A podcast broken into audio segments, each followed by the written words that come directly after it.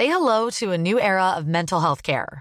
Cerebral is here to help you achieve your mental wellness goals with professional therapy and medication management support. 100% online. You'll experience the all new Cerebral Way, an innovative approach to mental wellness designed around you. You'll get a personalized treatment plan from a therapist, prescriber, or both in a safe and judgment free space. Your Cerebral therapist or prescriber will outline a customized plan with clear milestones along the way so you can get to feeling your best. With Cerebral, you're not alone in your mental health journey. We're here to empower you to live a fulfilling life. So take that first step towards a brighter future and sign up today at cerebral.com slash podcast and use code ACasts to get 15% off your first month. Offer only valid on monthly plans. Other exclusions may apply. Offer ends July 31st, 2024. See site for details.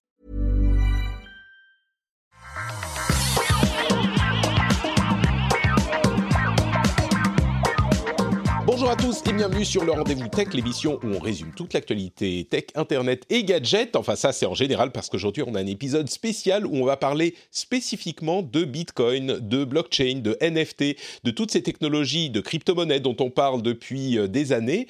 Et on a parlé spécifiquement de tout ça dans divers épisodes, mais là je pense qu'il est temps de faire un point et de vous proposer un résumé de l'état des lieux de toutes ces technologies qui sont en train de changer beaucoup de choses. Donc euh, je suis très heureux de vous recevoir pour cet épisode spécial où on ne va parler que de ça. Et au sortir de l'épisode, je vous garantis que vous comprendrez tout. Ou, ou, presque. Enfin, vous comprendrez plus que vous ne comprenez aujourd'hui avant l'épisode. C'est le but.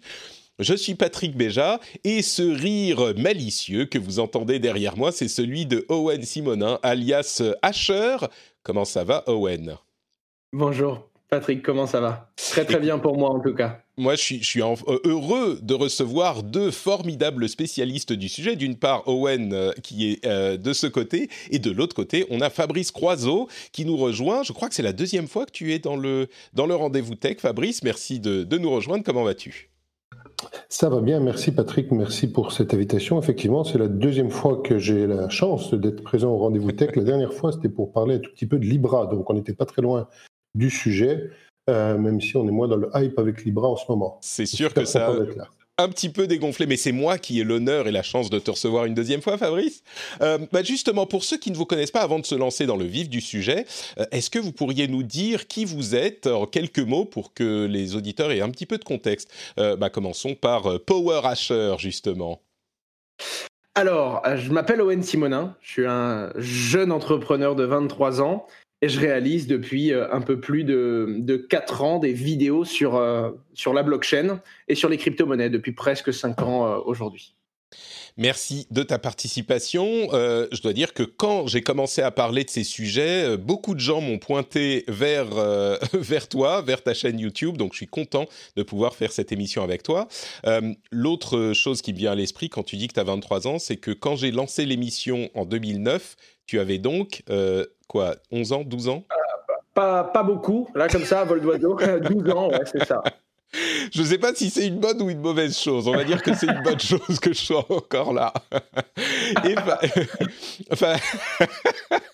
C'est ce que nous dit le darwinisme, en tout cas. Oui, bah, merci, on va, le, on va le voir de cette manière. Merci beaucoup, c'est la bonne, la bonne vision des choses. Euh, Fabrice, euh, dis-nous qui tu es pour les auditeurs.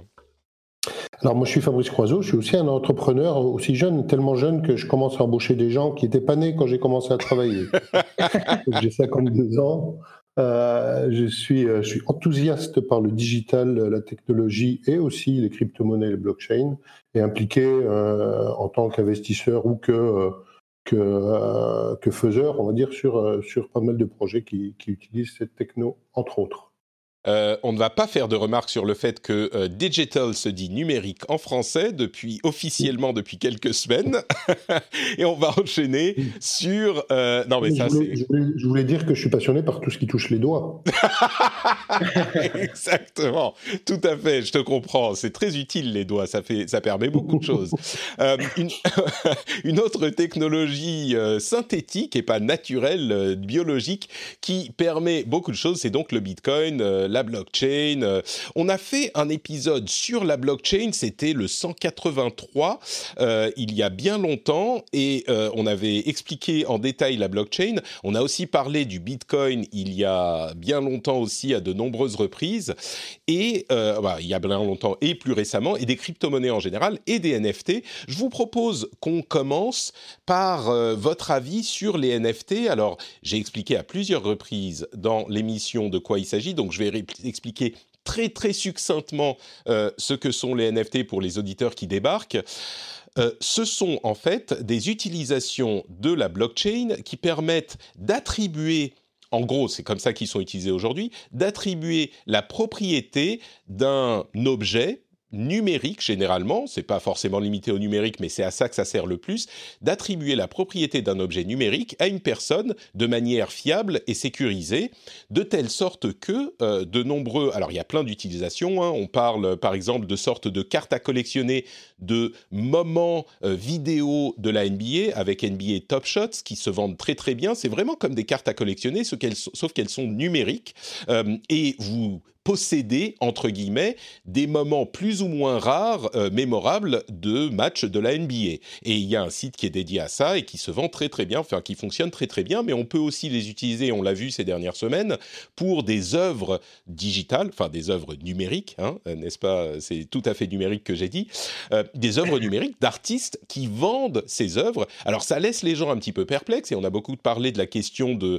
de l'art, de, de ce qu'est l'art et de ce qu'est la propriété dans les épisodes mais c'est vrai que quand on achète par exemple un euh, collage numérique d'un artiste comme Beeple, qu'est-ce qu'on achète? On achète euh, un JPEG, une simple image qui est de toute façon reproductible sans aucune sans aucune euh, détérioration à l'infini. On achète en fait l'impression c'est qu'on achète le savoir qu'on est entre guillemets propriétaire, c'est une sorte de d'autographe, euh, presque d'autographe euh, sur une œuvre qui de toute façon peut être peut exister partout. Alors c'est le principe des NFT, c'est l'inscription dans une blockchain de la propriété d'un objet, c'est le principe technique. Vous, euh, qu'est-ce que vous pensez? Je sais, Cohen, tu as fait une vidéo sur le sujet récemment. Euh, qu'est-ce que tu penses de ces NFT Est-ce que tu penses que, c'est une mode? Est-ce que tu penses que ça a un avenir? Et surtout, quelles utilisations est-ce que tu vois se développer pour euh, ce type de technologie?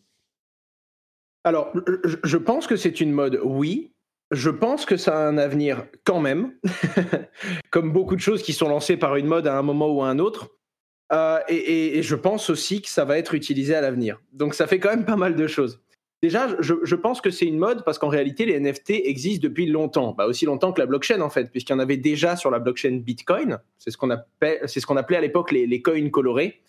Encore une fois, on était vers 2000, 2010, 2011, donc moi, j'étais pas trop là pour le constater. Euh, par contre, je pense que là, comme ça devient plus facile à utiliser, euh, ça, ça devient connu aujourd'hui. C'est vrai qu'on pourrait se demander pourquoi. La tendance arrive maintenant et je pense que c'est parce qu'il y a beaucoup plus d'infrastructures. Aujourd'hui, on peut facilement en acheter. Les crypto-monnaies sont plus connues et plus abordables. On peut facilement en échanger. Il y a des plateformes pour. Alors qu'avant, quand on voulait acheter quelque chose, il fallait trouver la personne qui voulait vendre cette même chose dans les mêmes proportions. Enfin, mmh. C'est un petit peu plus accessible aujourd'hui.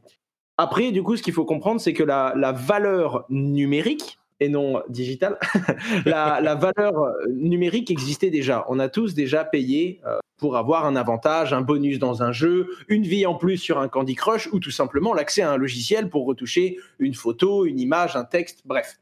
Bah, c'est vrai que quand, en, particulier sur des logiciels, on pense à Photoshop ou, euh, euh, je sais pas, Office ou ce genre de choses. En fait, on paye pour y avoir accès. Bon, là, c'est encore pire parce qu'on n'y a pas, on n'en a pas la propriété. C'est ça qui, change vraiment. On n'a pas la propriété de ces logiciels. On, loue généralement une licence. Euh, et, la valeur numérique existait, c'est vrai, mais là, c'est la propriété qui, qui devient inscrite dans le, la blockchain.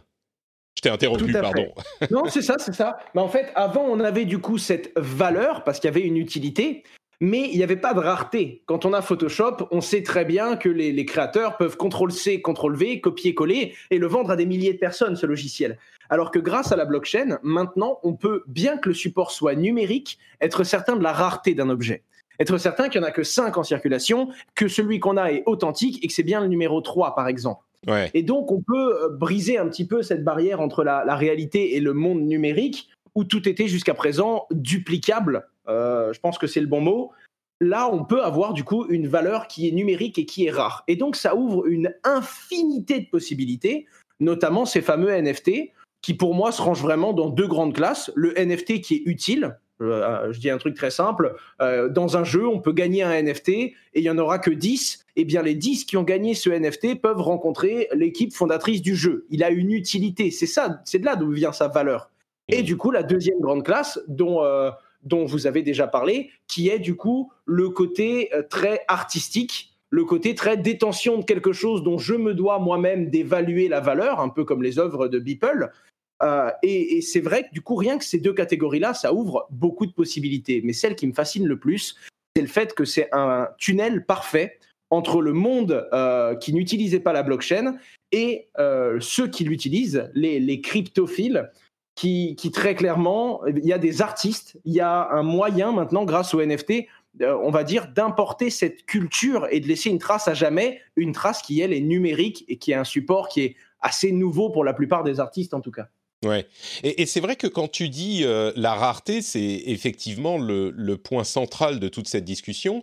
On crée de la rareté là où peut-être il n'y en avait pas avant. Et c'est vrai qu'il y a des analogues dans le monde réel. On parle souvent de la question des diamants, qui en réalité sont pas si rares, euh, dont la rareté est artificiellement maintenue par De Beers notamment, euh, et, sans doute d'autres, mais essentiellement eux. Et d'ailleurs, on a aussi la possibilité de créer des diamants artificiels qui sont en tout point identiques aux diamants naturels, mais qui n'ont pas la même valeur aux yeux des gens parce que les gens attribuent euh, émotionnellement euh, et même intellectuellement une valeur différente. Euh, qui est tout aussi artificielle que le fait de se dire ben moi j'ai tel morceau de telle œuvre qui, qui, n'appartient qu'à moi même si c'est un petit peu enfin en, grande partie dans la tête quoi euh, hmm. si on parle des utilisations, Fabrice, est-ce que tu as d'autres idées? On parlait de jeux vidéo ou de ce genre de choses. Je ne sais pas si tu peux euh, ouvrir sur des utilisations futures que tu peux imaginer. Bah, en fait, ce qui est intéressant, c'est quand on fait le lien avec, la, avec le, monde physique, c'est en fait c'est pour tout ce qui est titre de propriété non euh, falsifiable du tout. Euh, donc ça, on a en fait, on avait déjà, pas forcément sous forme de NFT d'ailleurs, la preuve de diplôme, d'obtention des diplômes, par exemple, c'est les tout premiers use cases sur la blockchain qui garantissaient, euh, qui pouvaient garantir complètement euh, le fait que bah, j'étais bien détenteur du diplôme de telle, de telle ou telle école. Et donc c'est le lien aussi quand on, aujourd'hui on parle de NFT qui sont purement numériques, mais on a la possibilité si on arrive en fait à faire un lien vraiment qui est qu'on sait être euh, certains entre un NFT et quelque chose de, physique. Euh, et ça, euh, il y a plusieurs façons de le faire. Et quelque chose de physique, eh bien, on arrive en fait à avoir la preuve numérique que je suis bien détenteur d'un bien physique en particulier. ce que je trouve aussi super intéressant, c'est que ça nous re-questionne sur notre relation aux objets physiques.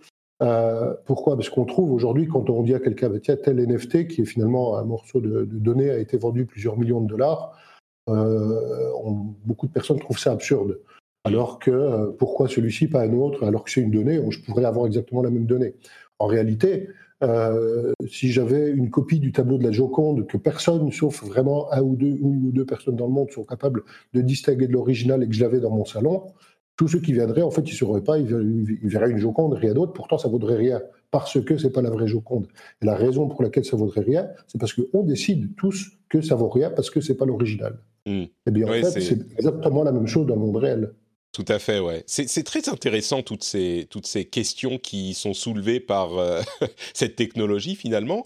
Euh, il y a une question très technique qui me vient en fait, et c'est l'essentiel du sujet, que, enfin des sujets que je vais vouloir traiter comprendre techniquement toutes ces choses-là, que ce soit les NFT ou le reste, euh, la blockchain est une technologie connue qui peut être implémentée par euh, différents développeurs, différentes sociétés. Euh, n'importe qui peut créer une blockchain sur laquelle il ou elle va inscrire des NFT.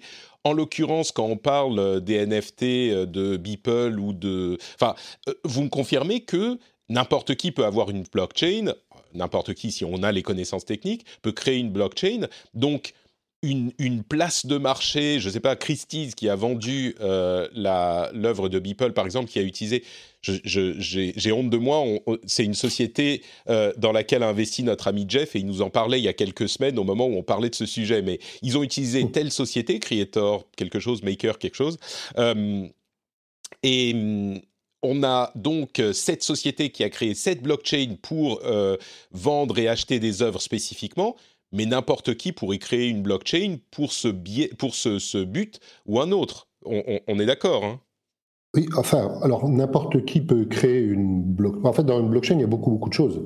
Il y a la technologie qui est utilisée. Quand on a la technologie qui est Bitcoin, il y a une autre technologie qui est Ethereum, il y a une troisième qui est Polkadot. Ça, ce sont des technologies euh, comme des systèmes d'exploitation, on va dire, euh, comme j'ai les systèmes d'exploitation Linux, Mac ou Windows, voilà, etc.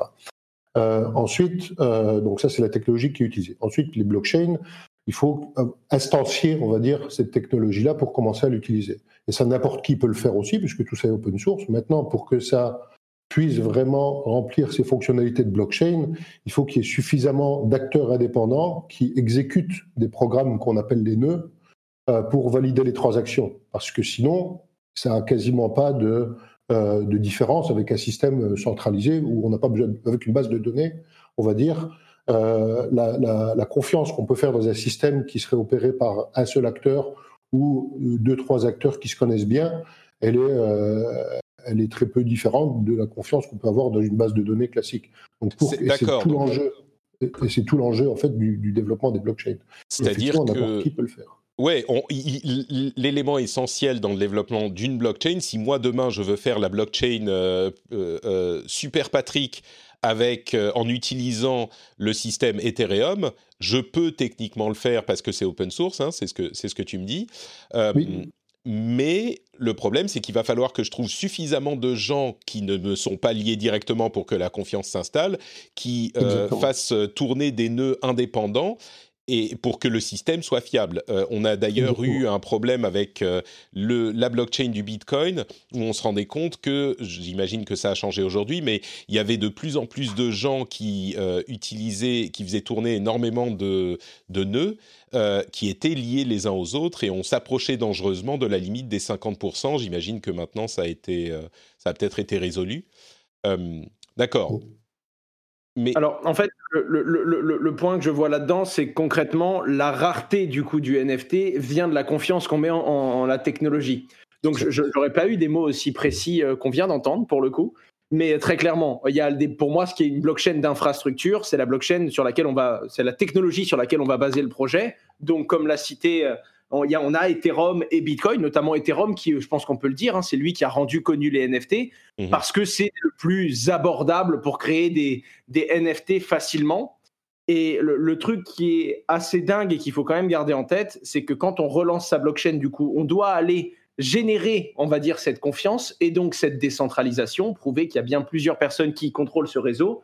Et aujourd'hui, il y a même des NFT qui sont des NFT pardon qui sont cross-chain. C'est-à-dire qu'on va pouvoir mettre un NFT à la fois sur le réseau Bitcoin et à la fois sur le réseau Ether. Donc on a quand même deux des réseaux qui ont quand même fourni des preuves à travers le temps euh, et qui ont montré qu'ils étaient là hier et ils seront avec de grandes, grandes probabilités, euh, ils seront là demain. Et c'est ce qui donne justement cette rareté aux NFT. Je, suis, je rejoins totalement euh, l'idée que si jamais on base des NFT sur une blockchain toute jeune qui n'a pas encore fait ses preuves, ben on n'a pas encore le côté rareté parce que si la technologie euh, fait défaut ou si quelqu'un arrive à s'emparer de la gouvernance du réseau, ben, en fait, notre œuvre d'art, elle est sur un réseau que quelqu'un peut contrôler. Et dès qu'il y a un être humain qui peut prendre le contrôle, c'est jamais très très bon dans la blockchain. Et effectivement, pour bien expliquer aux auditeurs, l'intérêt de la blockchain, c'est que les choses qui y sont inscrites sont euh, fiables mathématiquement par des questions de... Euh, euh, bah, quand on parle de crypto-monnaie, c'est parce qu'il y a du chiffrement là-dedans. Et donc, une chose qui est inscrite est validée par plusieurs nœuds, enfin par tous les nœuds de la blockchain, et donc, c'est extrêmement fiable. Une opération qui est inscrite est disponible et ouverte euh, à tout le monde. Tout le monde peut regarder l'opération qui a été inscrite. Et une fois qu'elle est inscrite, elle ne bouge plus. Et elle est, a priori, alors on va peut-être, euh, on va dire oui, rien n'est jamais infalsifiable. En l'état actuel des choses, cette inscription, tant que le réseau est fiable, est infalsifiable.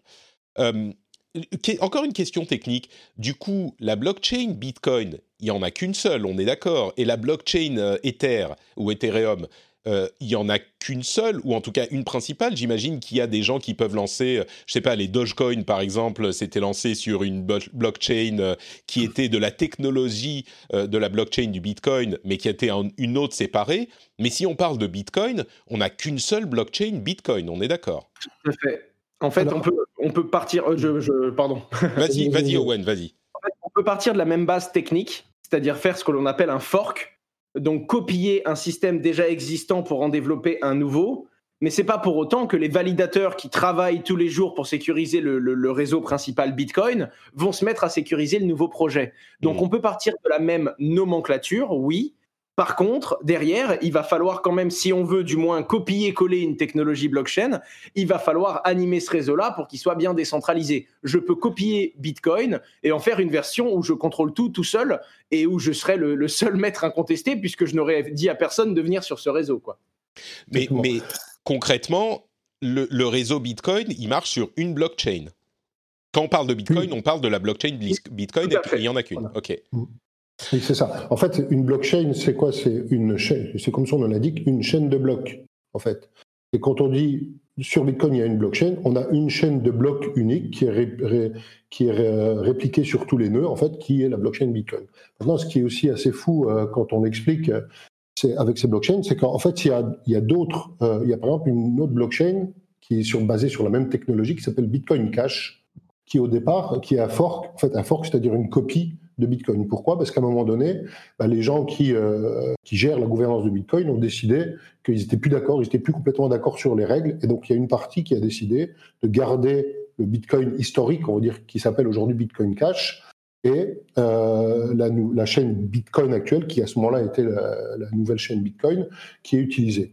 Et ce qui est dingue, c'est que au moment de la séparation, ceux qui avaient un Bitcoin sur la première blockchain eh bien, ont eu un Bitcoin sur la première blockchain et aussi un Bitcoin sur la deuxième blockchain.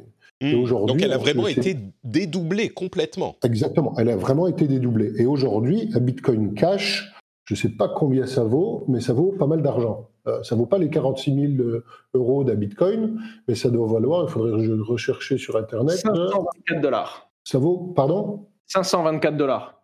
Voilà, ouais, donc c'est pas rien quand même.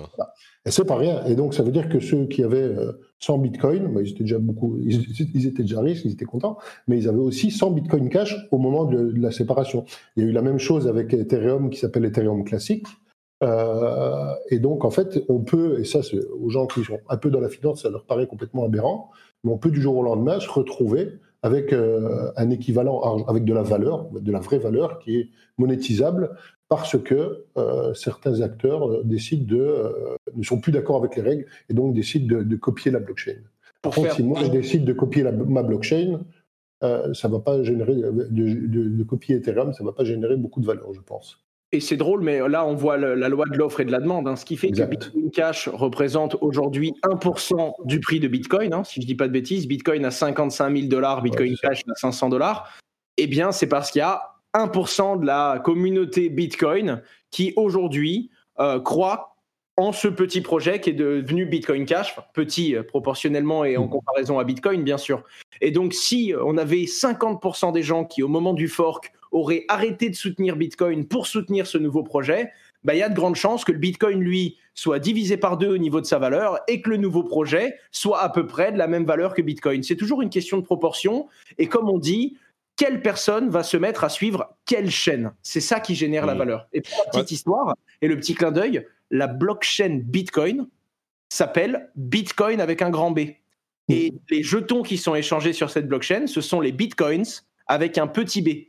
Ce qui fait que bah, c'est des, petits détails qui font que quand un débutant arrive et qu'on essaye de lui expliquer le truc, il a la tête qui tourne un petit peu. Oui, effectivement. Et, du coup, euh, ils ont la valeur, bon ça on le comprend bien, hein, je pense que tout le monde a, acquis cette notion, euh, ils ont la valeur qu'on leur donne euh, de la même manière que d'autres choses ont la valeur qu'on leur donne, qu'on parle de, de, biens physiques comme l'or ou les diamants ou de biens, enfin de fiat currencies, je ne sais, je sais plus comment ça se dit en français. De fiduciaire, de monnaie fiduciaire. Euh, de, monnaie fiduciaire, euh, comme l'euro ou le, dollar. Euh, et quand on parle de fork, donc, on parle d'une part de la possibilité de répliquer la technologie, les méthodes finalement, comme on peut le faire avec, on dit un fork d'Android. On prend le système d'exploitation Android qui est en open source et on va euh, l'utiliser pour nos fins. Il y a plein de développeurs, enfin plein de constructeurs qui ont des versions d'Android à eux, euh, comme d'ailleurs Google. Hein. Android utilisé sur les téléphones Android, c'est une version d'Android.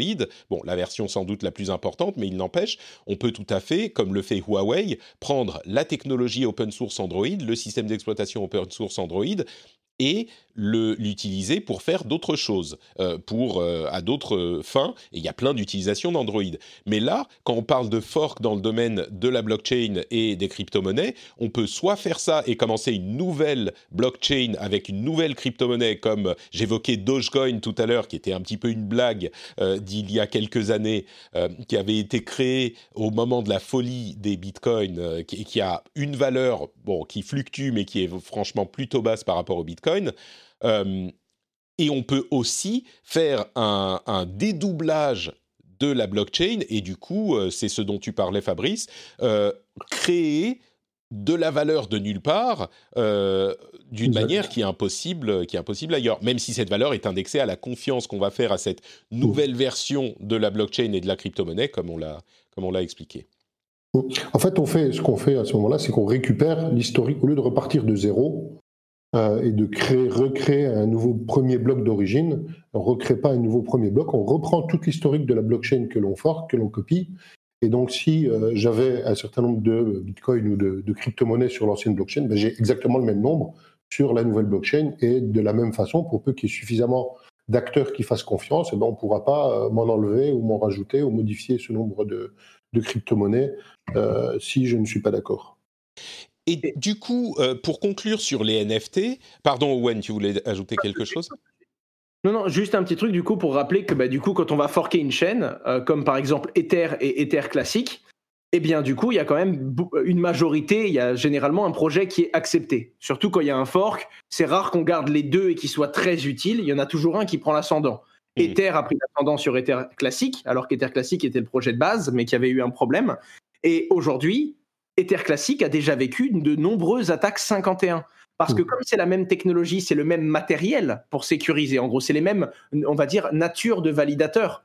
Sauf que là où Ether est énorme et de par sa taille, un territoire très complexe à conquérir, eh bien, Ethereum classique, lui, un petit 4 ou 5% des mineurs qui étaient sur le réseau Ether ont suffi à représenter 51% des mineurs sur le réseau Ether classique. Et c'est ça qui devient dangereux quand il y a un fork et qu'il y en a un qui est vraiment, on va dire, sous-accepté. Donc, quand il n'y a pas du tout une égalité entre les deux projets et qu'il y a un projet qui représente 1% de la taille de l'autre, c'est que du coup, les mineurs peuvent devenir une menace sur le plus petit projet et donc le plus vulnérable. Mais la menace sur le projet vulnérable ne met pas en danger le projet moins vulnérable. Hein, c'est... Pas du tout, absolument pas, tout à fait. Oui, d'accord. Et quand tu dis effectivement attaque 51, euh, pour euh, repréciser une chose qu'on disait tout à l'heure, euh, la confiance vient du fait qu'il n'y a pas un acteur qui euh, peut opérer 51% du réseau. À partir du moment où un acteur peut opérer plus de 50% du réseau, euh, il pourrait euh, utiliser de manière malicieuse ou de, manière, oui, bah, en, faire ce qu'il veut et la confiance est cassée. Principalement dépenser deux fois les mêmes pièces. Pardon? C'est le, gros point, c'est ce qu'on appelle la double dépense. En gros, quand on est majoritaire, on peut mentir à la blockchain ou du moins on peut essayer. Et en gros, bah, j'ai un Bitcoin, je le dépense deux fois, et je dis mmh. non, non, il n'y a, a, pas de souci, j'ai le droit. Et c'est ça le problème. Alors, euh, juste une question à propos des NFT avant d'enchaîner sur les crypto-monnaies et la blockchain plus spécifiquement. Euh, les NFT sont donc des euh, tokens, des, jetons dans une blockchain. Est-ce que on peut créer n'importe quel type de jeton dans n'importe quelle blockchain? En gros, est-ce qu'on peut faire des NFT Tu semblais dire que c'est le cas avec les bitcoins colorés. On peut utiliser des NFT dans n'importe quel type de blockchain, comme celle de la Bitcoin ou de, celle d'Ether. Et ou alors est-ce que certaines blockchains, enfin les blockchains doivent être prévues pour les NFT euh, spécifiquement?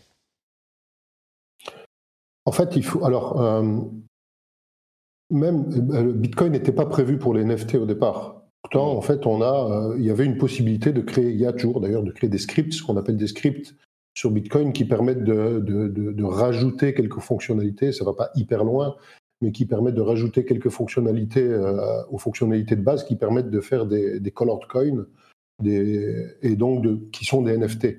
Euh, donc, euh, il n'est pas nécessaire que la blockchain ait été prévue. Souvent, en fait, les caractéristiques intrinsèques du blockchain font qu'on peut assez facilement faire des NFT.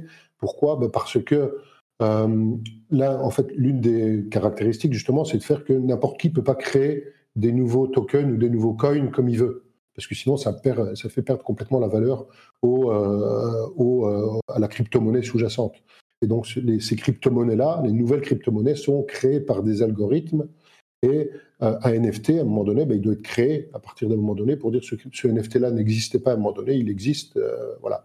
Et donc, euh, soit on est sur des blockchains très génériques comme Ethereum qui permettent de faire, de, faire des développements, dont des développements NFT, soit on utilise des fonctionnalités de la crypto-monnaie de base, soit l'Ether, mais là, celle-là, c'est pas l'Ether, c'est les tokens, mais Bitcoin pour créer les NFT. Donc, il n'est pas nécessaire que la, que, la, que la technologie soit prévue pour les NFT.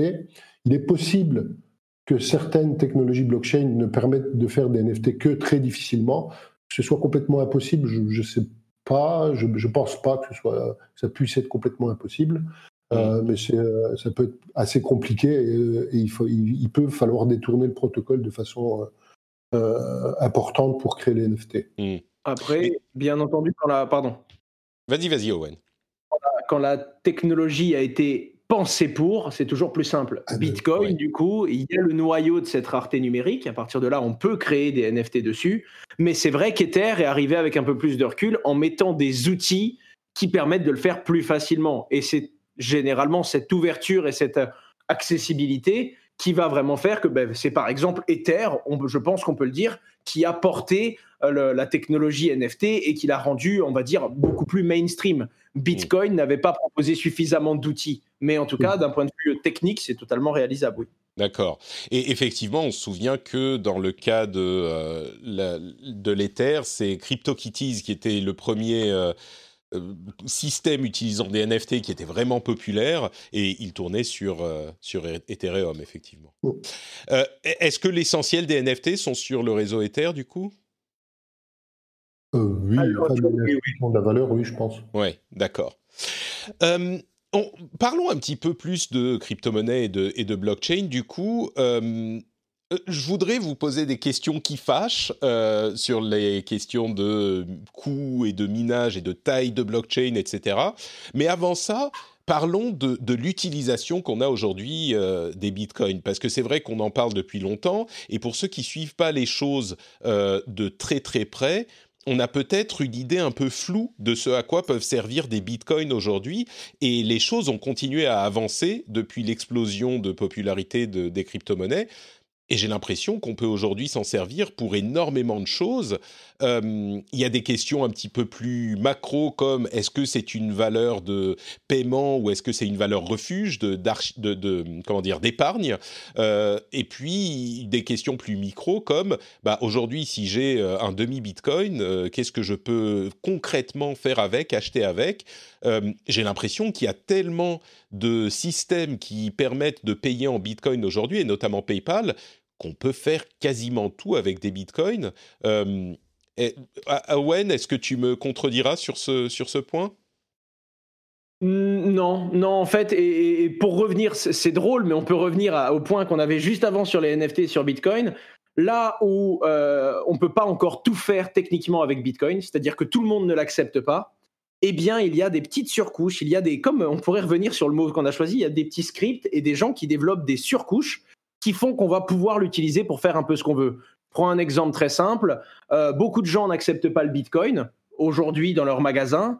Pourtant, il y a des banques euh, crypto qui ont développé des cartes Visa avec lesquelles on peut avoir du Bitcoin sur son compte et le changer instantanément en euros pour réaliser un paiement.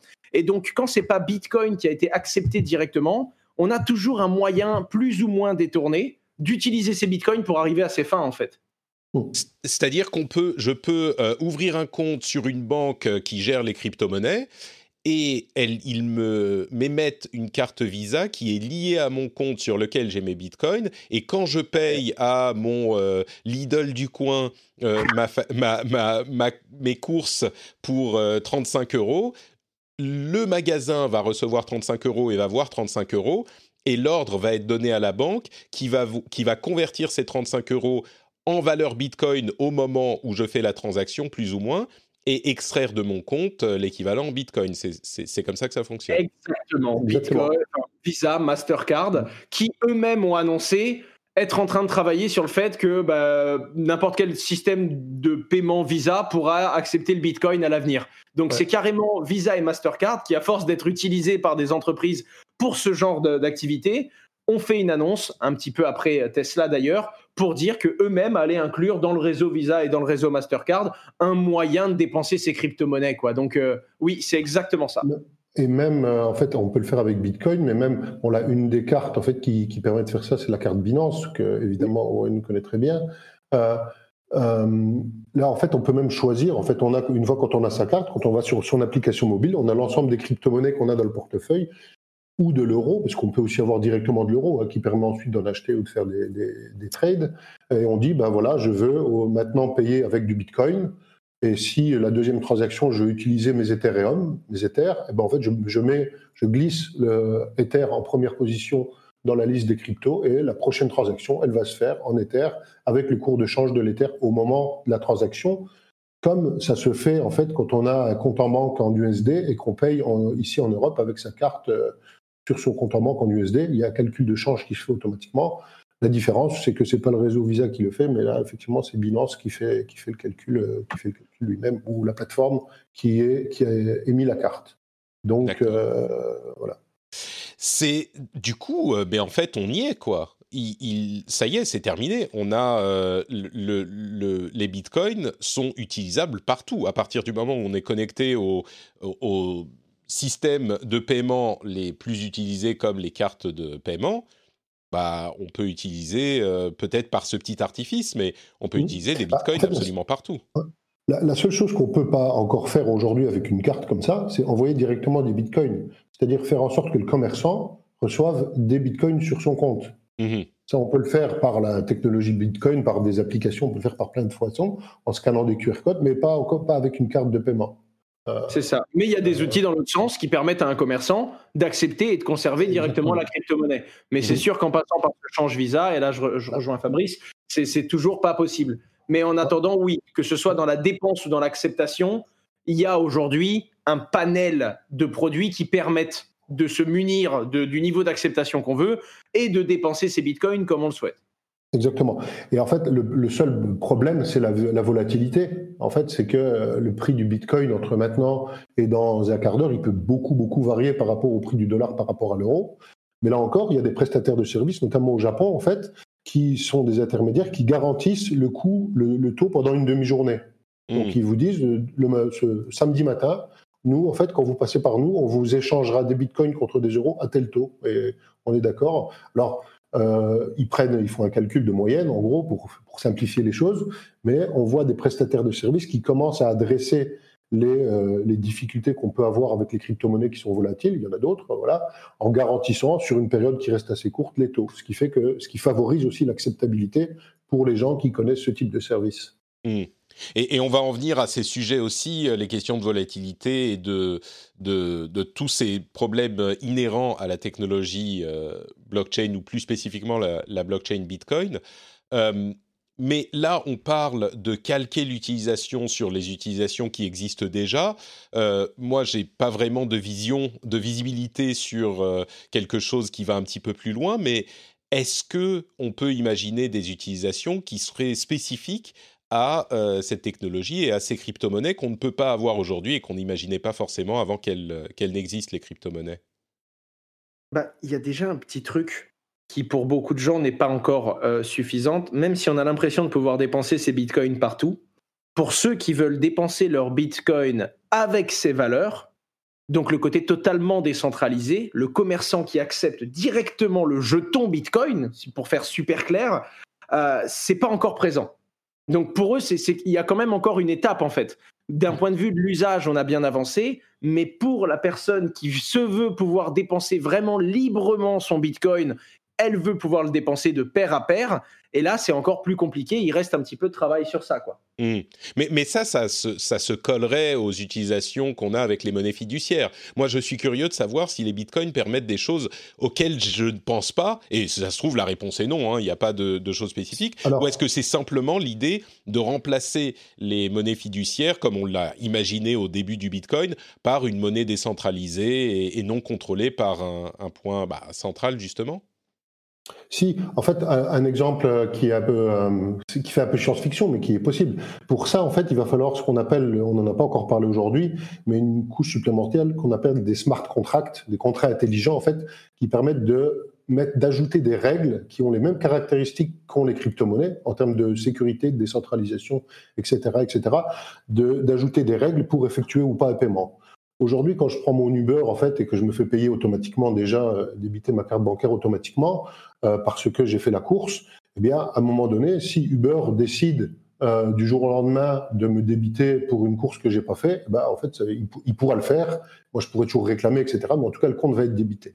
Si maintenant on imagine que tout ça soit fait avec une crypto-monnaie, l'Ethereum par exemple, avec un smart contract, et que Uber a le droit de me débiter l'argent sur mon compte, enfin, sur mon adresse Ethereum, seulement si mon téléphone mobile a signé le fait que j'ai bien fait un déplacement de autant de kilomètres pendant la dernière heure, demi-heure, etc. Mon téléphone, il sait capter ça, il sait capter que j'ai fait un déplacement, mmh. et en fait, euh, il peut à un moment donné signer une transaction qui va pas être une transaction financière, mais un fait qui va dire effectivement, euh, Fabrice, il est bien fait 10 euh, km en un quart d'heure à Paris euh, pendant cette dernière heure. Eh bien en fait, si j'ai pas cette preuve-là en même temps, eh bien le compte ne pourra pas être débité. Et ce que, vont permettre, ce que va permettre la technologie blockchain qui qui qui est pas permis aujourd'hui, qui est très compliqué, où on est obligé de faire confiance aux prestataires de services, c'est le fait que un paiement ne pourra être fait que quand la preuve d'utilisation du service aurait été fournie en même temps. Et cette preuve, elle pourra être générée automatiquement par des ordinateurs, par des objets connectés, par tout ce qu'on veut, et pas forcément déclarée par euh, le prestataire de service ou le commerçant qui, offre le service. ce qui va permettre aussi de faire des paiements machine to machine beaucoup plus facilement. Hmm. Euh, donc vraiment, on a cette idée que c'est une question de confiance qui est décentralisée, et là où tout ce que tu décris serait possible techniquement avec des prestataires de services auxquels on, doit faire confiance, là c'est possible grâce à des opérations automatisées qui surtout, là les gens vont me dire ah mais attends, un ordinateur peut se tromper aussi, ou on peut les, il, peut y avoir des problèmes, oui bien sûr, mais là on a une trace euh, à laquelle on peut faire confiance dans la mm. blockchain de tout ce qui s'est passé. Donc c'est auditable et auditable de manière sécurisée et beaucoup plus sécurisée que ce qu'on a euh, jusqu'à maintenant. Donc, euh, Complètement. On peut voir dans la blockchain la règle qui va s'exécuter. Enfin, bon, il faut être un peu, il faut connaître le langage de développement, hein, mais euh, un auditeur, comme, comme il faut connaître un bilan comptable pour être capable de valider est-ce que le bilan est OK ou pas, il faut quelqu'un pourra valider la règle qui va s'exécuter au moment où on veut déclencher le paiement. Et puis en fait, toutes les valeurs de Bitcoin, parce qu'il y a du coup ce côté décentralisé, mais par exemple, le Bitcoin est aussi transparent. Et comme on peut suivre ces transactions, on pourrait imaginer plein d'usages de paiement où la transparence est importante et nécessaire, et où avec le système actuel, on doit faire confiance à celui qui nous promet que nos fonds vont aller d'un point A à un point B, alors que dans la blockchain Bitcoin, encore une fois, et c'est juste un autre angle de Bitcoin en fait. Mais on va pouvoir, parce qu'il est transparent, être certain de sa destination, être certain de ce à quoi il va être utilisé, alors qu'on ne pourrait pas le faire avec un paiement normal.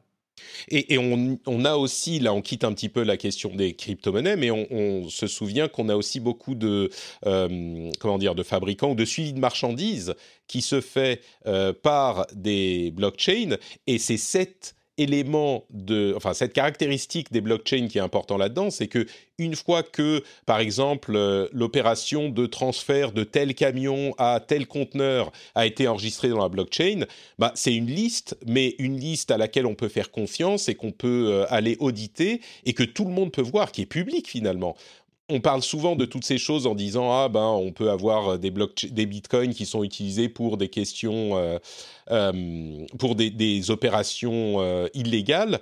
Alors oui, bien sûr, c'est possible, mais ça doit être fait avec des pseudonymes parce que tout est public dans la blockchain. N'importe qui peut aller surveiller, vous me dites si je me trompe, hein, mais n'importe qui peut aller regarder tout ce qui se passe dans la blockchain depuis la première opération en, je ne sais plus quand c'était, en 2010 ou 2011. Ah, complètement. Hein. Mm. après, ça reste pseudonyme. Vas-y, Owen, ouais. Vas-y, Owen. ça reste pseudonyme dans le sens où on, euh, on ne sait pas qui est derrière une adresse Aujourd'hui, oui, avec la régulation, s'il y a un pépin, on peut savoir derrière l'adresse 24289B qui se cache derrière cette adresse, car au moment où cette personne a acheté ou vendu de la crypto-monnaie, elle a dû donner son identité. Mais sinon, oui, à part le fait que certaines adresses sont encore pseudonymes, on ne sait pas qui est derrière l'adresse, on peut remonter et lire toutes les transactions de tous ces blocs depuis le jour 1. Tout à fait. Est-ce qu'il y a des... Vas-y, Fabrice. Ce qui fait qu'il est très. En fait, il est, de mon point de vue, en tout cas, plus difficile de faire du blanchiment ou de faire de la fraude euh, euh, via blockchain que via le système classique où il faut rentrer dans les banques, il faut aller voir. Parce que même si mon adresse est. C'est vrai que quand je crée une adresse, elle est pseudonyme. En fait, euh, les gens ne savent pas. Si je me la crée pas par l'intermédiaire d'une plateforme, mais directement par le système Bitcoin, les gens ne sauront pas que c'est moi qui est derrière et il ne sera pas possible de le savoir. Par contre, euh, si je dis euh, ah bah tiens Owen euh, envoie-moi 0,001 Bitcoin, que Owen me l'envoie à partir de Binance par exemple, eh bien en fait la trace que moi j'aurais reçu 0,01 Bitcoin à partir de là, eh bien, elle sera connue. Et à un moment donné, si mon adresse est suspecte et qu'on veut me retrouver, ben, qu'est-ce qu'on va faire? On va aller voir tous les gens qui m'ont envoyé des adresses, est-ce qu'on peut les retrouver? Et si hmm. on ne peut pas les retrouver eux, on va aller voir tous les gens qui ont envoyé de l'argent à ces gens-là, etc. Et la probabilité qu'à un moment donné, on retrouve quelqu'un qui est passé par une plateforme, elle est énorme. Et après, on peut refaire toute la chaîne. C'est un peu comme avec les tests ADN, ceux qui ont retrouvé les, les, criminels, non pas parce qu'ils avaient fait eux-mêmes leur, leur test ADN sur, euh, sur, euh, sur, une plateforme qui le permet, mais parce que leur beau-frère l'avait fait et ils ont trouvé que, que le beau-frère du hmm. criminel était connu quelque part. D'accord. Très intéressant, effectivement. Et un tout petit détail euh, qu'on n'a pas précisé, mais j'imagine que les gens savent, euh, l'une des caractéristiques des bitcoins, c'est qu'on peut les euh, diviser de manière presque infinie. Je ne sais pas combien de chiffres après la virgule on peut faire, mais même si les bitcoins atteignent des sommes complètement folles, on peut encore les diviser. C'est prévu pour les diviser à tel point qu'on aura toujours des, la possibilité de faire des transactions avec des valeurs très faibles. Oui. Huit chiffres, je crois, de tête. 8 chiffres, oui, donc on a de la marge. En hommage à son créateur. C'est pardon On t'a pas entendu. On appelle ça un Satoshi. Du coup, la plus petite unité de Bitcoin, qui pourrait d'ailleurs un jour, euh, on pourrait rajouter 6 zéros derrière la virgule. Il hein. suffit que la majorité soit pour et on pourrait faire une mise à jour au cas où Bitcoin devienne trop cher. Mhm. Euh, mais en tout oui, c'est ça. Entre parenthèses. C'est d'ailleurs pour cette raison que le nombre, c'est parce que le nombre de chiffres après la virgule est fini que le nombre de bitcoins créés va s'arrêter à jour. Mhm. Parce que comme euh, on divise à chaque fois par deux euh, la, ce qu'on appelle la récompense de minage, donc la création de nouveaux bitcoins, eh bien à un moment donné, une fois qu'on aura divisé par deux, ben, le nouveau chiffre, ben, il n'y aura pas suffisamment de chiffres après la virgule pour pouvoir le, euh, le représenter dans la blockchain. Et c'est comme ça qu'en 2000, je ne sais plus, 40 ou 70, ou non, 140, 2140, je crois environ, on n'aura plus de bitcoin créés. Ah, on en est quand même très loin. Moi, je me demandais si on commençait pas à s'en approcher, mais 2140, oui, on a le temps encore quand même. Oui, oui, oui. On est... Il reste pas beaucoup de bitcoins à créer par rapport au nombre de bitcoins déjà créés, mais euh, l'année à laquelle ça va s'arrêter, c'est, je, crois, je sais pas Owen si tu sais de tête, mais il me semble que c'est 2140. J'ai peur de dire une bêtise. J'avais cette ordre de grandeur un peu après 2100. Et, euh, et c'est vrai qu'à chaque fois, on dit, ben, en fait, comme on divise par deux la récompense, on n'arrivera théoriquement jamais à zéro.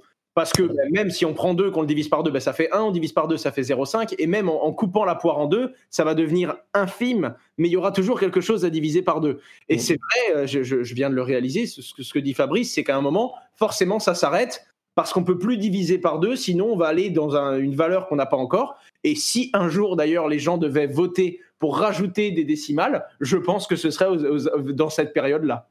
Ouais. Et du coup, ça pourrait recréer une sorte de chasse euh, au trésor et à l'or, une ruée vers l'or, euh, puisqu'on rajouterait tout à coup, si on rajoute trois décimales ou six décimales, ça crée énormément de, enfin, de, temps de minage en plus euh, possible. Clairement. Mais, comme il y a déjà des récompenses de transactions, qui sont les frais de transaction, hein, les mineurs ne sécurisent mmh. pas la blockchain que pour les nouveaux bitcoins. Aujourd'hui, c'est une part conséquente des revenus, mais plus le temps passe, plus cette part de nouveaux bitcoins va diminuer, mais il y aura quand même les frais de transaction. Et ce sont ces frais de transaction-là qui vont devenir le standard de rémunération à l'avenir, car même si on rajoute quelques décimales, je pense que dans, dans une centaine d'années, les frais de transaction seront quand même plus importants. D'accord. Mmh. Alors, je veux qu'on parle des sujets un petit peu plus euh, compliqués, mais j'ai deux questions avant ça. D'une part, est-ce qu'on sait finalement qui est Satoshi euh, Sakamoto ou c'est c'est toujours le mystère On a eu des, des théories, mais rien de, de prouvé. Il y a plein de théories et il y en aura toujours. C'est ce qui donne un petit peu ce côté mythique à, Satoshi Nakamoto, mais pour le coup, on ne sait pas qui est. Pardon, oui. D'accord, on ne sait pas. Oh. Euh, et, l'autre question que j'ai, c'est euh, quel est le, le plus utilisé des, enfin, quelle est la plus utilisée des crypto-monnaies ou des blockchains? On a les deux les plus connus qui sont Bitcoin et Ethereum. Euh, est-ce que vous pensez que les deux vont continuer en parallèle à jamais, ou alors on va dire quand même à un horizon un petit peu plus raisonnable à 20-30 ans, ou est-ce que vous pensez que l'une d'entre elles va prendre l'ascendant? Want flexibility? Take yoga. Want flexibility with your health insurance? Check out United Healthcare Insurance Plans. Underwritten by Golden Rule Insurance Company, they offer flexible, budget friendly medical, dental, and vision coverage that may be right for you. More at uh1.com. Say hello to a new era of mental health care. Cerebral is here to help you achieve your mental wellness goals with professional therapy and medication management support. 100% online. You'll experience the all new Cerebral Way an innovative approach to mental wellness designed around you. You'll get a personalized treatment plan from a therapist, prescriber, or both in a safe and judgment free space. Your cerebral therapist or prescriber will outline a customized plan with clear milestones along the way so you can get to feeling your best. With Cerebral, you're not alone in your mental health journey. We're here to empower you to live a fulfilling life. So take that first step towards a brighter future and sign up today at cerebral.com slash podcast and use code ACasts to get 15% off your first month. Offer only valid on monthly plans. Other exclusions may apply. Offer ends July 31st, 2024. See site for details. En fait, elles, elles sont tellement différentes que, euh, de mon point de vue, en tout cas, elles vont continuer en parallèle. D'accord. Euh, le, le Et euh, Bitcoin ne pourra pas prendre l'ascendant sur ce que fait Ethereum aujourd'hui, parce qu'Ethereum, c'est une blockchain qui est là pour héberger, pour, faire, pour développer des applications. Bitcoin, c'est vraiment une crypto-monnaie qui est avec l'usage, etc. Euh, le nombre de Bitcoin en circulation étant fini, ce qui n'est pas le cas sur Ethereum d'ailleurs, euh, fait que, là je répète ce que disent beaucoup de personnes, je pense que la probabilité que Bitcoin reste, devienne une, vraie, une réserve de valeur et que Ethereum soit beaucoup plus utilisé pour des cas pour des usages au quotidien euh, reste, euh, à mon avis, ce qui, est le plus, ce qui est le plus probable, même si on peut aussi utiliser des bitcoins très simplement, parce que euh, contrairement à l'or qui est difficile à transporter, etc., etc., bitcoin c'est très simple. Mmh. Pour le coup, je, je rejoins totalement cette analyse-là. Après, il faut quand même garder en tête que tout peut se modifier. Hein. Si d'un coup, tout le monde veut faire une mise à jour de Bitcoin, dynamisant son réseau et le rendant plus, on va dire, opérable, un peu comme Ether, euh, comme le réseau Ethereum, ce serait faisable. Donc, on peut malheureusement pas insulter l'avenir. Puis quand on voit en cinq ans les évolutions technologiques dont l'humanité peut faire preuve sur ses applications et à quel point tout va plus vite aujourd'hui, on sait que tout peut changer. C'est la seule certitude qu'on a. Par contre, c'est vrai que Bitcoin semble avoir s'être ancré dans cette valeur où il veut être une réserve, il ne veut plus bouger ses fondamentaux en fait. Mmh. C'est comme un livre où même si on trouve une faute d'orthographe, tant qu'elle n'est pas létale pour ce livre, eh bien on va l'accepter dans ce livre et dans sa façon de fonctionner. Donc je pense que Bitcoin a de grandes chances de se tourner de plus en plus vers cette valeur refuge qui, qui, mmh va être un petit peu l'or des crypto-monnaies. En tout cas, c'est comme ça. Après, dans ce qui est dans ce qui est possible aussi, c'est qu'aujourd'hui, on a en fait des, tout à l'heure, Owen l'a évoqué assez rapidement, on a en fait des possibilités de faire des d'avoir des ponts entre les blockchains. C'est-à-dire qu'on peut aujourd'hui matérialiser le, nombre de bitcoins que quelqu'un a sur Ethereum via un token. D'accord? On peut imaginer qu'à un moment donné, bah, les communautés décident que, puisque Bitcoin, finalement, il n'y a plus de nouveaux Bitcoins créés, etc., eh bien, on va faire une sorte de migration du nombre de Bitcoins que chaque détenteur de Bitcoin a sur, euh, la blockchain Bitcoin en Ethereum. Et ça, on peut le faire aussi sans passer par, un tiers de confiance qui va garantir que, que ça matche. Euh, il faut que les transactions soient signées par la personne qui a les deux, les deux adresses et ça fonctionne. Donc il y a énormément de possibilités, il y a énormément de possibilités d'évolution en fait de ces écosystèmes-là. Et aussi qu'une troisième blockchain euh, vienne euh, complémentaire, qui fasse des choses complémentaires, voit le jour se développe euh, dans des proportions importantes. Oui, d'accord. Bon, donc on est vraiment... tout est possible, effectivement. pour rappeler un petit peu aux auditeurs, la blockchain, enfin Bitcoin était là, c'était la première. La, la deuxième grosse, c'était Ethereum, qui avait comme but, vous me direz si je me trompe, mais qui avait comme but de moderniser, enfin de, d'offrir plus de possibilités effectivement à la blockchain, d'utiliser la blockchain pour faire plein d'autres choses, comme par exemple des applications, euh, et à moins l'emphase sur la crypto-monnaie elle-même, même si elle est possible aussi. D'ailleurs, il faudra qu'on, ça sera un épisode entièrement séparé, je pense, mais il faudra que quelqu'un m'explique un jour comment on peut faire des applications dans une blockchain, parce qu'une blockchain étant un comment dire, un ledger, ah, je, perds mes mots en français. Un registre. Un registre, voilà. Un registre d'opérations. Je suis pas sûr de comprendre comment on peut faire des applications dans un registre d'opérations, mais peut-être. Euh, mais enfin oui, c'est même pas peut-être, c'est certain. C'est juste que ça, c'est un des sujets que je ne maîtrise pas bien.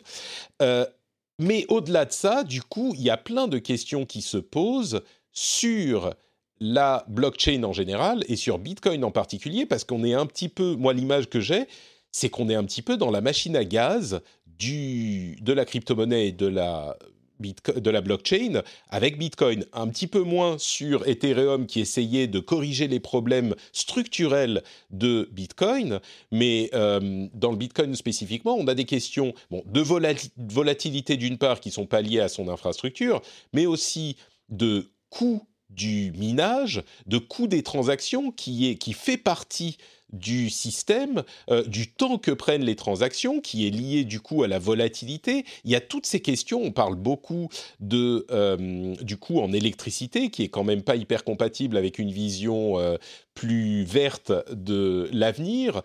Toutes ces questions-là, qui mettent un, qui jettent un, voile de doute sur le Bitcoin spécifiquement et la blockchain et la crypto-monnaie en général. Euh, je ne sais pas si on peut évoquer chacun des points spécifiquement ou la, question dans son ensemble, mais la question de... Parlons d'abord volatilité et puis ensuite les questions de coût la, volatilité, c'est quand même un problème si on veut avoir une monnaie qui est utilisable concrètement. Moi, si j'ai 100 euros dans mon compte en banque, je sais que c'est 100 euros. J'ai pas la crainte que euh, dans deux jours ou dans dix jours, ces 100 euros en soient 80 et, et dans deux jours de plus, 150. Euh, c'est un problème, ça, quand même, pour un système de paiement. Bonne réponse.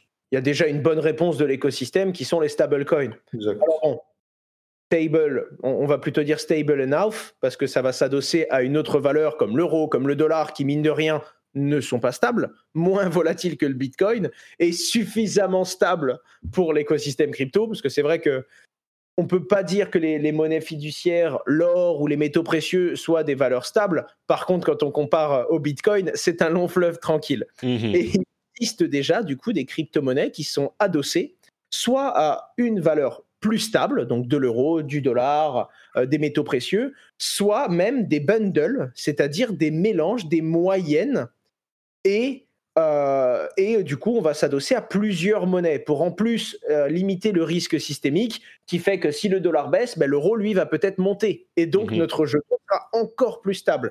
Et à ce moment-là, ben, on peut très bien baser ce stablecoin sur une blockchain. La plupart sont basés sur Ether, mais il y a également, le, je vois le, le Tether, euh, qui est basé également sur le réseau Bitcoin. Il y a des stablecoins plus ou moins décentralisés, parce que quand on émet un jeton qui vaut un dollar, eh bien, il faut qu'il y ait un dollar de valeur garantie quelque part. Sur mhm. le réseau Tether, c'est à Tether de faire cette garantie.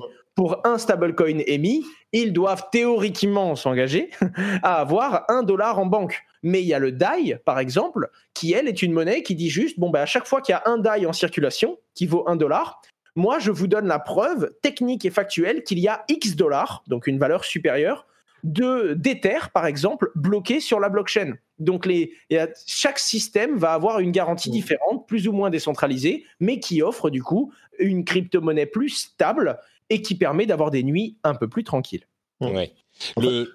la question de la volatilité n'est pas du tout, du tout liée à la technologie, là, pour le coup. Euh, on se rappelle de l'affaire GameStop où en fait on a vu aussi beaucoup de volatilité sur euh, une action en particulier qui avait rien à voir avec la blockchain. C'est juste lié au fait que c'est une nouvelle technologie, c'est une nouvelle, c'est de la valeur déjà, c'est une nouvelle sorte de valeur réelle et, donc qui attire les investisseurs, les spéculateurs, etc. Ce qui est intéressant par rapport à la, volatilité et à la blockchain, la volatilité c'est toujours entre deux. Enfin, en réalité, on ne peut pas parler de volatilité de Bitcoin. Il faut parler de volatilité de Bitcoin par rapport à et par rapport notamment, et c'est sous-entendu, aux monnaies fiduciaires que sont l'euro et le dollar. Oui. Et ce qui est intéressant, euh, c'est juste. Euh, vas-y, vas-y, finis Fabrice. Le blockchain permet de garantir une euh, volatilité faible entre des valeurs de façon décentralisée, sans qu'il y ait un tiers de confiance qui s'assure qu'on ait les choses. Et il y a des mécanismes, là on n'a pas parlé de DeFi, de, de finances décentralisées, qui permettent de façon complètement décentralisée de garantir une volatilité très faible entre deux valeurs différentes. Et ça c'est complètement nouveau et c'est super intéressant. Alors, je comprends tout à fait ce que vous dites. Euh, sur les stablecoins, effectivement, on est d'ailleurs sur euh, ce système pour la, la crypto-monnaie de Facebook le Libra qui ne s'appelle plus Libra, euh, qu'on évoquait dans le, dans le, dernier épisode où tu étais présent, euh, Fabrice. Euh, mais quand tu me dis, Fabrice, oui, c'est c'est pas du tout la technologie, tout peut être tout peut être instable. Bien sûr, techniquement c'est vrai, mais dans la pratique, quand on parle d'utiliser un Bitcoin comme une monnaie, eh bien il y a quand même une, une volatilité pratique euh, qu'on constate aujourd'hui qui, qui, le rend, qui rend cette utilisation difficile. Donc, euh, oui, complètement, complètement d'accord. Ce que je disais juste que cette volatilité, cette volatilité-là, elle n'est pas liée à la technologie. Elle est vraie, c'est un problème, mais elle n'est pas liée à la technologie. Elle est liée au fait que c'est une valeur qui monte, qui attire des, spéculateurs. Et donc, euh, bah, pour que les spéculateurs puissent gagner ou perdre de l'argent, bah, il faut qu'il y ait de la volatilité. Et pour nuancer un tout petit peu, c'est un problème, je le pense aussi. Par contre, mine de rien, c'est un cycle naturel qui développe tout écosystème.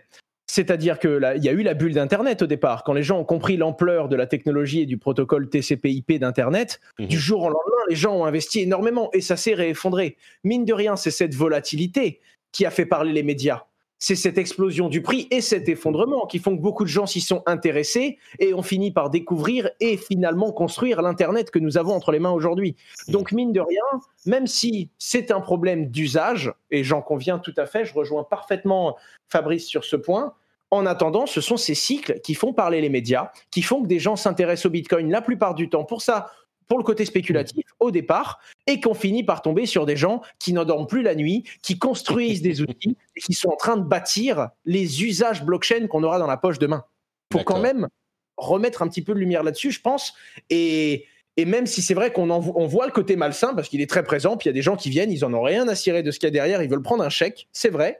Mais mine de rien, c'est ce cycle qui, euh, petit à petit, est en train de bâtir tout ce qu'on a entre les mains. D'accord. Euh, pour les autres questions un petit peu euh, controversées, tout ce qui est consommation électrique.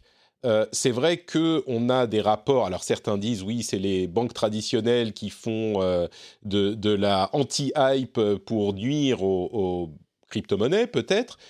Mais on est d'accord qu'il y a dans le système une nécessité d'opérations informatiques, d'opérations mathématiques pour, alors, la découverte des monnaies, euh, le minage des monnaies, c'est une chose, mais surtout pour la validation des euh, transactions, qui fait qu'il y a une consommation électrique qui n'est pas négligeable, qui est, d'après certaines études, bien supérieure à celle de, euh, qui est nécessaire pour les, les, les, opérations des banques sur des monnaies normales, sur des monnaies fiduciaires, on va dire.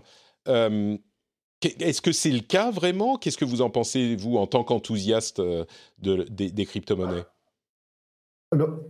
Alors, euh, en fait, ce qui prend de l'énergie dans les systèmes Bitcoin et Ethereum aujourd'hui, c'est que le minage. C'est que la création de la preuve, on va dire.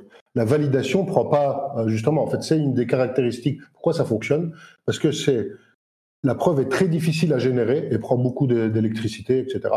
Euh, mais par contre, elle est très facile à vérifier. Et tous les nœuds peuvent vérifier toutes les preuves de chaque bloc. C'est par bloc, en fait, qu'on va créer cette preuve-là. Et seulement un nœud va créer une bloc. C'est ce nœud qui va être, avoir la récompense, la fameuse récompense de minage et ces fameux nouveaux bitcoins. Donc, en fait, une des caractéristiques, c'est qu'on a une preuve qui est très difficile à générer, euh, mais très facile à vérifier. Donc, quand, quand tu dis une preuve, on, on parle de la preuve de transaction? En fait, la preuve de création du bloc. En fait, bon, on a, euh, je, je, vais essayer d'être le plus euh, euh, simple possible. Donc, la blockchain, c'est une chaîne de blocs. À chaque nouveau, tous les 10 minutes sur Bitcoin, un nouveau bloc est créé. Ce nouveau bloc-là, celui qui crée ce bloc-là a la récompense de minage qui est de 6,25-75 Bitcoin, je ne sais plus en ce moment, qui gagne parce qu'il a créé ce bloc-là.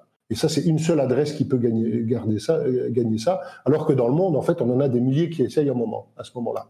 Il faut, pour pouvoir faire en sorte que cet élu-là soit trouvé, ben, il faut que lui puisse générer cette preuve-là. Et c'est, euh, quand j'ai dit la preuve, c'est la preuve de création du nouveau bloc. Et une fois que quelqu'un a dit ah j'ai réussi à créer un nouveau bloc, on pourrait expliquer, je pourrais expliquer comment euh, c'est généré. Mais en gros, c'est du hashing en fait, c'est assez simple. C'est tirer des nombres au hasard. Et c'est là où c'est un peu bête, c'est qu'en fait on va utiliser l'électricité pour tirer au hasard des millions et des millions de nombres à la seconde jusqu'à ce que euh, le bon nombre soit trouvé qui permette de dire ah je l'ai trouvé maintenant c'est moi qui ai créé le bloc. Et c'est le premier qui va le créer qui va gagner parce qu'en même temps, en réalité, il y en a plusieurs qui vont trouver, mais il n'y en a qu'un qui va, qui, va être, euh, qui va être élu et qui va rester, euh, qui va faire grandir la chaîne, on va dire, euh, pour, pour continuer. C'est cette génération de preuves qui prend beaucoup d'énergie quand on est en ce qu'on appelle preuve de travail et qu'on va faire du hashing, des, milliards de, de hashing à la seconde, ou en tout cas sur 10 minutes, pour trouver ce bon, ce bon nombre-là. C'est ça qui est problématique, c'est qu'on utilise de l'électricité pour du, des choses qui sont complètement. Mais du coup, quand moi je vais euh, à mon Lidl et que je veux payer ma, ma course, euh, je paye en Bitcoin, il y a une transaction qui est effectuée, cette transaction doit être inscrite dans la blockchain, euh, et, et ça, ça, ça, ça, ça, nécessite des opérations.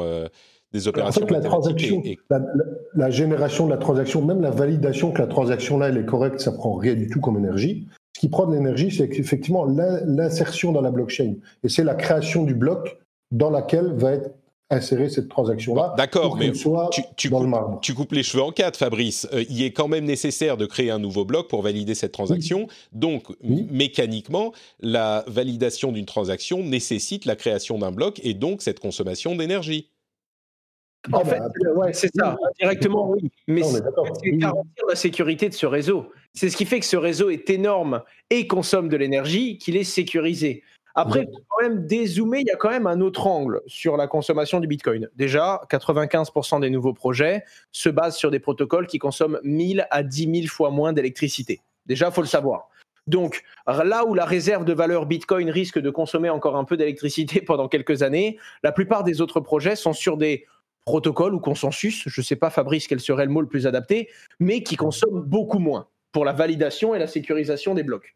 Tout à fait. Par contre, euh, il faut quand même avoir en tête que pour des raisons non pas de, bienveillance humaine, mais de profitabilité et d'optimisation économique, plus de 76% de l'énergie consommée par le réseau de validation Bitcoin, c'est de l'énergie verte.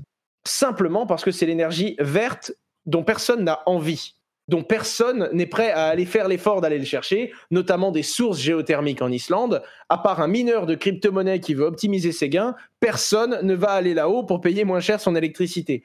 Tout comme la surexploitation des barrages hydroélectriques, parce que ben, un barrage hydroélectrique, quand il a une capacité de produire 10 en hiver, mais que les citoyens consomment 5, bah, l'être humain est tellement mauvais avec le stockage d'électricité que le barrage, il tourne à 50% de ses capacités. Pourquoi pas le faire tourner à fond? C'est de l'énergie renouvelable qui, en plus, permettrait de sécuriser les transactions.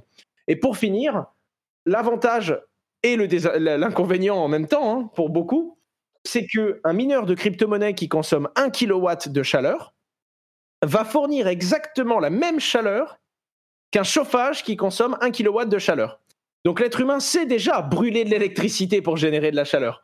La particularité, c'est que grâce au Bitcoin, on pourrait toujours générer cette chaleur en utilisant de l'électricité, mais en faisant travailler un processeur. Et donc on a même, si 75% du réseau est déjà basé sur de l'énergie verte, on pourrait même récupérer cette chaleur, qu'elle soit verte ou non, et l'utiliser, en faire un usage plus éco-responsable.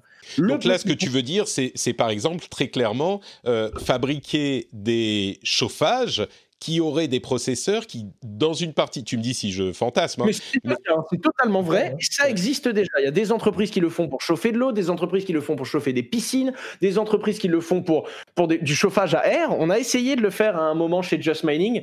Après, on s'est rendu compte qu'il y avait quand même deux métiers. Il y a le métier d'être rentable en sécurisant le Bitcoin, et il y a le métier de se dire, bon, OK, je consomme déjà de l'électricité pour me chauffer, est-ce que je pourrais rembourser 60% de ma facture sans mmh. vouloir être rentable? J'ai quand même le chauffage, mine de rien.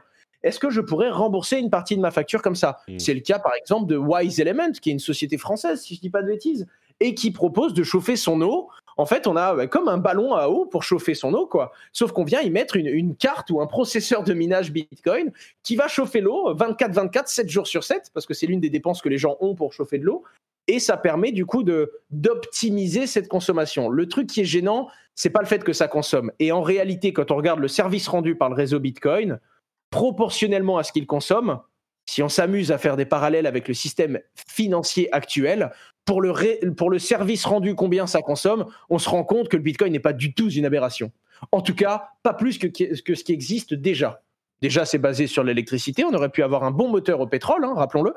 Mais non, c'est qui à 75% est verte, qui a plein, plein, plein de façons d'optimiser. Hein. On a trouvé des mm. moyens de faire passer mille fois plus de transactions sans consommer plus, parce qu'encore une fois, comme l'a dit, comme l'a dit euh, Patrice, c'est euh, c'est vraiment Fabrice, pardon, j'ai du mal entre Patrice et, et, Fabrice, c'est compliqué. Et j'ai failli lâcher un Fabien. non. Mais, du coup, ce qui, ce qui fait que c'est vraiment garantir la sécurité de ce réseau qui coûte. Et ce qui est un petit peu dommage, c'est que c'est vrai qu'on va faire un calcul. En fait, c'est le calcul qui est réalisé qui gêne les gens. Parce que pour le coup, qu'il y ait deux fois plus de mineurs demain, ça ne veut pas dire qu'il y aura deux fois plus de transactions, et pourtant ça veut bien dire qu'il y aura deux fois plus de consommation. C'est pour ça que c'est de rien un problème optimisable et que nous devons optimiser, que ce soit très impactant ou que ce soit une aberration écologique comme certains qui ne comprennent pas le sujet le disent, il y a quoi qu'il arrive quelque chose à optimiser qui est important à avoir en tête pour notre planète et je pense qu'il faut travailler là-dessus. Mais quand on dézoome, ça n'a rien d'aberrant par rapport à ce qui existe déjà. C'est une énergie qui principalement est maîtrisée pour des raisons économiques et qui est éco-responsable. Et en plus de ça, je pense euh, qu'on peut le dire, il y a énormément de façons d'optimiser euh, cette mmh. consommation. Donc peut-être que euh, aujourd'hui ça reste un, problème, mais que si on regarde à 5, 10, 15, 20 ans, si cette infrastructure s'intègre à la société, on aura des moyens de gérer les choses différemment. En fait, aujourd'hui, les, nouvelles versions des blockchains, en novembre l'année dernière, il y a eu Ethereum 2.0 qui est entré en production. Euh, c'est-à-dire la nouvelle version sur laquelle progressivement bah, les, crypto-monnaies, les, programmes vont passer, qui n'est plus du tout, en fait, qui travaille, qui fonctionne plus du tout avec ce type de consensus. Où là, en fait, ça va, il y aura plus, euh, il y aura plus de mm. consommation d'électricité importante pour euh, valider les transactions. Oui, je comprends que sur les crypto-monnaies et les blockchains à venir ou existantes aujourd'hui, ça peut être euh, mitigé, mais le Bitcoin reste, comme tu le disais tout à l'heure, Owen, reste le, système antédéluvien qui est un petit peu une machine à gaz, quoi du coup, j'ai une autre question sur ces systèmes antédéluviens. Euh, la blockchain Bitcoin aujourd'hui, elle fait, euh, si mes euh, calculs sont pas mes calculs, mais si mes informations sont bonnes, une centaine de gigas, je crois. Donc, comme on le disait, on a toutes les informations depuis la toute première opération à la création de la blockchain. J'imagine que les blockchains suivantes et notamment Ethereum ont des moyens de gérer ces choses différemment. Mais la blockchain Bitcoin, elle va continuer à grossir. Est-ce qu'on est condamné à avoir, euh, bon, 100 gigas, on peut avoir ça sur un disque dur, hein, c'est pas la fin du monde, mais c'est quand même une grosse, un gros volume de données. Est-ce que ça va continuer à grossir ou est-ce qu'il y a des moyens de, là encore, euh, mitiger cette problématique? Simplement les deux. Hein. Ça va continuer à grossir, oui, mais on a des moyens de maîtriser la taille de ce registre et surtout le nombre de personnes qui l'ont pour que le réseau Bitcoin fonctionne, tout le monde n'a pas besoin d'avoir les 334,45 gigas à l'heure actuelle, sachant qu'on était à 260 l'année dernière. Donc ça va vite et c'est exponentiel. Tout le monde n'a pas besoin d'avoir ça. J'utilise Bitcoin tous les jours. J'ai un validateur, j'ai un serveur qui a téléchargé l'intégralité de la blockchain et moi, je le fournis par exemple à des contacts, à des collègues, à plein de gens qui utilisent. On a besoin d'un certain nombre de nœuds sur le réseau qui détiennent toute la blockchain Bitcoin, mais tout le monde n'est pas obligé d'avoir 100% du registre dans sa poche. C'est une, Ça, me fait penser à, l'époque de, du, du P2P euh, et des, des c'était pas Napster, mais d'autres avaient des réseaux. Euh, il y avait des réseaux, il y avait des super nœuds qui avaient plus d'informations et plus d'opérations, etc. C'était bon, ça fonctionne un petit peu de la même manière. Euh, deux questions qui me reste, le temps de transaction, d'une part, qu'on n'a pas encore évoqué. Est-ce que le temps de transaction est un problème euh, Puisque, d'après mes informations, vous me contredirez peut-être, il faut un certain temps pour que la transaction soit validée. Au-delà de la question de la volatilité qui peut euh, poser problème dans ce contexte, euh, on doit du coup payer un petit peu plus cher si on veut avoir une transaction validée plus vite.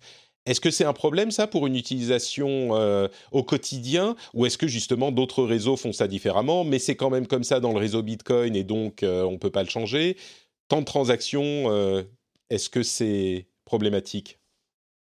Alors, oui, c'est problématique. En tout cas, c'est limitant pour un certain nombre d'utilisations au quotidien. Et après, là, pour le coup, c'est plus dépendant des, vraiment des typologies de blockchain. Sur Bitcoin, par exemple, c'est dans le protocole qu'une transaction doit prendre en moyenne 10 minutes. Euh, quel que soit le nombre de mineurs. Donc, c'est-à-dire la toute première transaction avec un mineur unique, c'est tellement simple de trouver qu'en fait, euh, elle, elle, a pu prendre, elle a pu se faire quasiment immédiatement. Et plus il y a de mineurs, plus en fait le temps, le temps pour créer un nouveau bloc euh, va, va, baisser. Et en fait, ce qu'il faut savoir sur Bitcoin, il y a un recalcul automatique de la difficulté en fonction du nombre de mineurs. Donc, si le nombre de mineurs baisse, la difficulté va baisser. Et si le nombre de mineurs euh, augmente, eh ben, la difficulté va augmenter pour qu'en moyenne, il y en ait un qui trouve tous les 10 minutes euh, les nouvelles transactions. Donc sur Bitcoin, c'est écrit dans le protocole, ça fait partie du protocole. ensuite, sur Ethereum ou d'autres, ça dépend en fait du temps pour créer un nouveau bloc, puisque c'est dans les, dans les blocs que les transactions sont, euh, sont intégrées. Donc ça dépend du temps de création d'un bloc, qui est un des paramètres, et l'autre, c'est comme un bloc a un nombre fini de transactions. Eh bien, quand il y a beaucoup, beaucoup de transactions, tous ne peuvent pas être inscrites dans le même dans le prochain bloc et c'est là où les frais ou les coûts en fait en fonction du, des frais qu'on va euh, accepter de payer vont augmenter ou pas le temps de, validation de la transaction. Donc il y a un temps incompressible qui c'est un gros problème, ça. Si on se met tous à utiliser des bitcoins et qu'on se met à avoir des millions de transactions par euh, minute, euh, si on a un nombre limité de transactions dans un bloc de la blockchain bitcoin, ça va devenir ingérable, non? Comment, comment on gère ça il y a déjà des surcouches, donc des logiciels qui permettent de. Je donne un exemple très simple. Euh, le Lightning Network, pour faire super simple, il, il, limite des transactions inutiles. En gros, vous allez dans un bar avec 10 euros, vous prenez une bière à 2 euros, il y a une transaction, enfin deux en réalité. Vous donnez les 10 euros, on vous rend votre bière et 8 euros.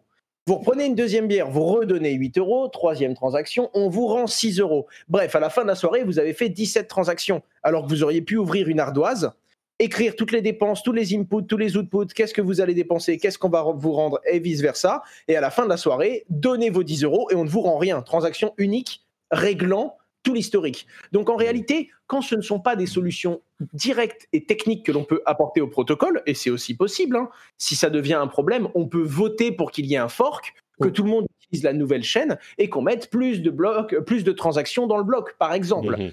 Euh, mais ce serait même pas une question de volonté, je pense, parce que les gens ne souhaitent pas. Je pense que Bitcoin n'a pas pour intérêt de changer ces règles de base qui ont été un petit peu le, cœur même et le noyau des valeurs que Bitcoin a apporté. Si ça devient réellement très problématique dans tous les usages, ce sera une question et ça l'a déjà été à certains moments. Mais en général, le Bitcoin n'est pas là pour ça. En tout cas, c'est le sentiment que j'en ai. Je rappelle que personne n'a donné la, vérité absolue sur l'utilité de Bitcoin dans ce monde, hein, rappelons-le ça pourrait, ça pourrait tout à fait devenir une valeur entièrement refuge qui sert pas du tout aux transactions euh, quotidiennes et on pourrait utiliser d'autres euh, crypto-monnaies pour ça, des stablecoins, tout le Libra avec son nouveau nom.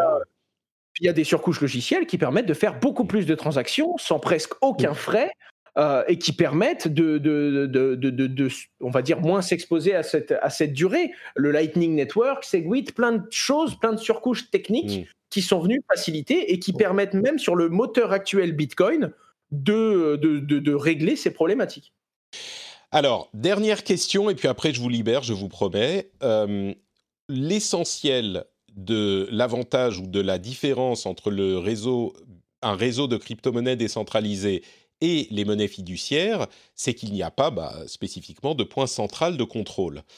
Euh, L'Internet, c'est la décentralisation de l'information, et Dieu sait que ça a amené énormément de bonnes choses et que j'en suis extrêmement heureux, mais ça a aussi amené des choses un petit peu moins euh, reluisantes, comme euh, le, chaos dans l'information, c'est-à-dire les fake news, l'impossibilité de faire confiance à quelqu'un, le fait qu'on entend toutes les idées de tout le monde, y compris les pires, etc., etc. Alors, on va pas débattre de ça aujourd'hui, on en parle quasiment à tous les épisodes dans le rendez-vous tech, mais la décentralisation d'une d'une monnaie, euh, ça peut laisser imaginer des effets négatifs également. Le fait qu'on ne puisse pas contrôler euh, le, la, comment dire, l'économie, c'est pas une question d'économie, mais le fait qu'on puisse pas, parce qu'en fait, bon, on peut pas forcément contrôler l'économie, mais on a des leviers, on a des moyens de d'influencer certaines choses quand ça part euh, en cacahuète. J'ai failli dire un autre mot en C. Euh, sur le Bitcoin, on a beaucoup moins de contrôle, même si on n'a pas zéro contrôle, ou dans un réseau décentralisé en, général. Euh, est-ce que on ne devrait pas apprendre notre leçon de des, côtés un peu plus sombres de l'Internet et se dire, euh, bah, il y a des choses, des garde-fous à mettre en place, où il faut penser à ça avant de se lancer. Euh, cet aspect hein. décentralisé. Oui, c'est le cas. Euh. C'est le cas, c'est juste qu'aujourd'hui, dans Bitcoin, c'est pas une personne, une petite entité, un petit groupe qui est dans une position et que les autres ne peuvent pas remettre en question qui vont prendre les décisions. Le truc, c'est que là, aujourd'hui, une banque centrale peut faire ce qu'elle veut. Alors évidemment, elle est tenue par des règles, règles qui se sont eux-mêmes imposées et que la politique a définies. Mais ce que je veux dire, c'est que c'est un petit groupe qui peut prendre des décisions qui vont impacter la majeure partie des utilisateurs de cette monnaie. Alors que dans le Bitcoin, déjà, on peut prendre les décisions qu'on veut à partir du moment où il y a une, majorité qui l'accepte ce qui rend le truc un peu plus démocratique. En fait, voilà, ce que je veux dire, c'est quoi qu'il arrive, il y aura toujours des abus, même dans la blockchain. Parce que mine de rien, il y a des gens qui l'utilisent, des êtres humains, êtres humains faillibles. Nous ne sommes que des hommes et il y aura des abus, il y aura des, prises de pouvoir hostiles, il y aura des gens qui vont contrôler et essayer de contrôler ce système ou une partie de sa gouvernance, blockchain ou non blockchain, peu importe. C'est un modèle qui existe depuis la nuit des temps et qui existera toujours. le truc qui est intéressant avec la blockchain, c'est que le réacteur même, je ne parle pas de qui conduit la voiture, mais je parle de celui qui contrôle le moteur. Eh bien, c'est toutes les personnes qui sont autour. Donc, évidemment, on a des gens qui vont en faire un usage et qui vont pouvoir abuser. Tout comme quand il y aura des problèmes, on aura des leviers et tous ensemble, on pourra trouver des solutions. C'est déjà arrivé sur Bitcoin. Hein. Mais en attendant, le, le, noyau même, le réacteur de tout cet écosystème, lui, restera contrôlé par une majorité transparente. Et c'est ça qui change un peu la donne. Quoi qu'il arrive, on ne refait pas le monde, il y aura des abus tant qu'il y aura des hommes, on le sait bien, mais des abus qui n'auront peut-être pas la même nature et peut-être pas la même dangerosité, parce que personne ne peut s'emparer de l'écosystème global. Mais tu sais, c'est une idée. Alors là, on parle dans les questions, des questions plus philosophiques, mais si on compare, par exemple, euh, et je vais parler de sujets que je connais, si on compare un réseau social décentralisé où il n'y a justement euh, pas vraiment de contrôle comme euh, Mastodon, qui peut générer des choses comme Gab ou Parler ou ce genre de, réseau, ce type de réseau où on ne contrôle pas ce qui se passe parce qu'on est pour la liberté d'expression entre guillemets. C'est des réseaux qui sont euh, utilisés. En fait, sans contrôle, on vire, on a l'impression, vers les côtés les plus sombres et un réseau, alors Dieu sait qu'un truc comme Twitter ou Facebook, c'est pas non plus idéal, mais au moins on a la possibilité d'aller supprimer ce qui ne nous plaît pas, même si c'est plus difficile à faire. Et peut-être que le parallèle n'a pas lieu d'être, peut-être que c'est une comparaison où je fais une. Euh, je, je map. Euh, totalement que c'est une super comparaison. Ben pour moi, c'est le problème de l'anonymat. Il y a une majorité des gens qui veulent être anonymes pour conserver leur vie privée, et je trouve ça très sain mais on sait que sur un anonymat parfait, les 4 ou 5% de personnes qui veulent vraiment rester anonymes, c'est pas pour cacher la marque de yaourt qu'ils mangent. Ça gêne personne.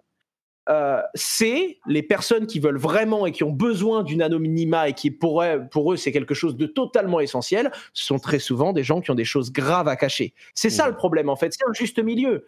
Et c'est pour ça que la vie n'est pas binaire, que c'est jamais 0 ou 1. C'est pour ça que je pense que tout ce qu'on est en train de vivre, c'est toujours une question de curseur.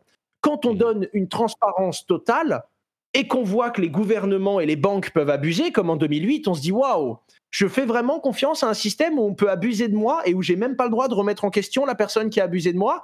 Et à l'inverse de ça, je veux un système d'anonymat complet où on ne peut même pas savoir quelle bêtise je fais. Ben, c'est bien beau, il est bien beau ton idéal. Sauf que dans cette utopie, ben, il y a quelques personnes qui seront intraçables, qui seront impossibles à retrouver et qui vont faire des horreurs aussi graves que ce qu'aurait pu faire un système centralisé. Et mhm. c'est là qu'on se rend compte qu'il n'y a pas de réponse unique. Malheureusement, on n'aura pas de réponse parfaite parce que le monde dans lequel on vit est imparfait. Et c'est également ce qui fait une partie de sa beauté. Mais il y aura des abus tant qu'on laisse un moyen de les faire. Et il y aura évidemment euh, un moyen de faire des choses un petit peu plus justes, un petit peu plus transparentes, parce qu'il faudra trouver des justes milieux. Et c'est mmh. là tout le jeu de funambule d'essayer d'améliorer le système que l'on connaît déjà. Mais il y a quand même un contrôle. Si on a un consensus euh, dans le groupe qui gère la chose, on peut quand même, comme vous le disiez, euh, modifier les, modifier le fonctionnement, changer la nature du système. Donc c'est pas que c'est lancé dans le vide et que personne ne peut rien changer une fois que c'est généré. Non, d'ailleurs, les, nouvelles technologies, Polkadot par exemple, qui est une technologie qui monte pas mal maintenant, a dans son protocole les règles qui vont permettre de faire évoluer le protocole lui-même.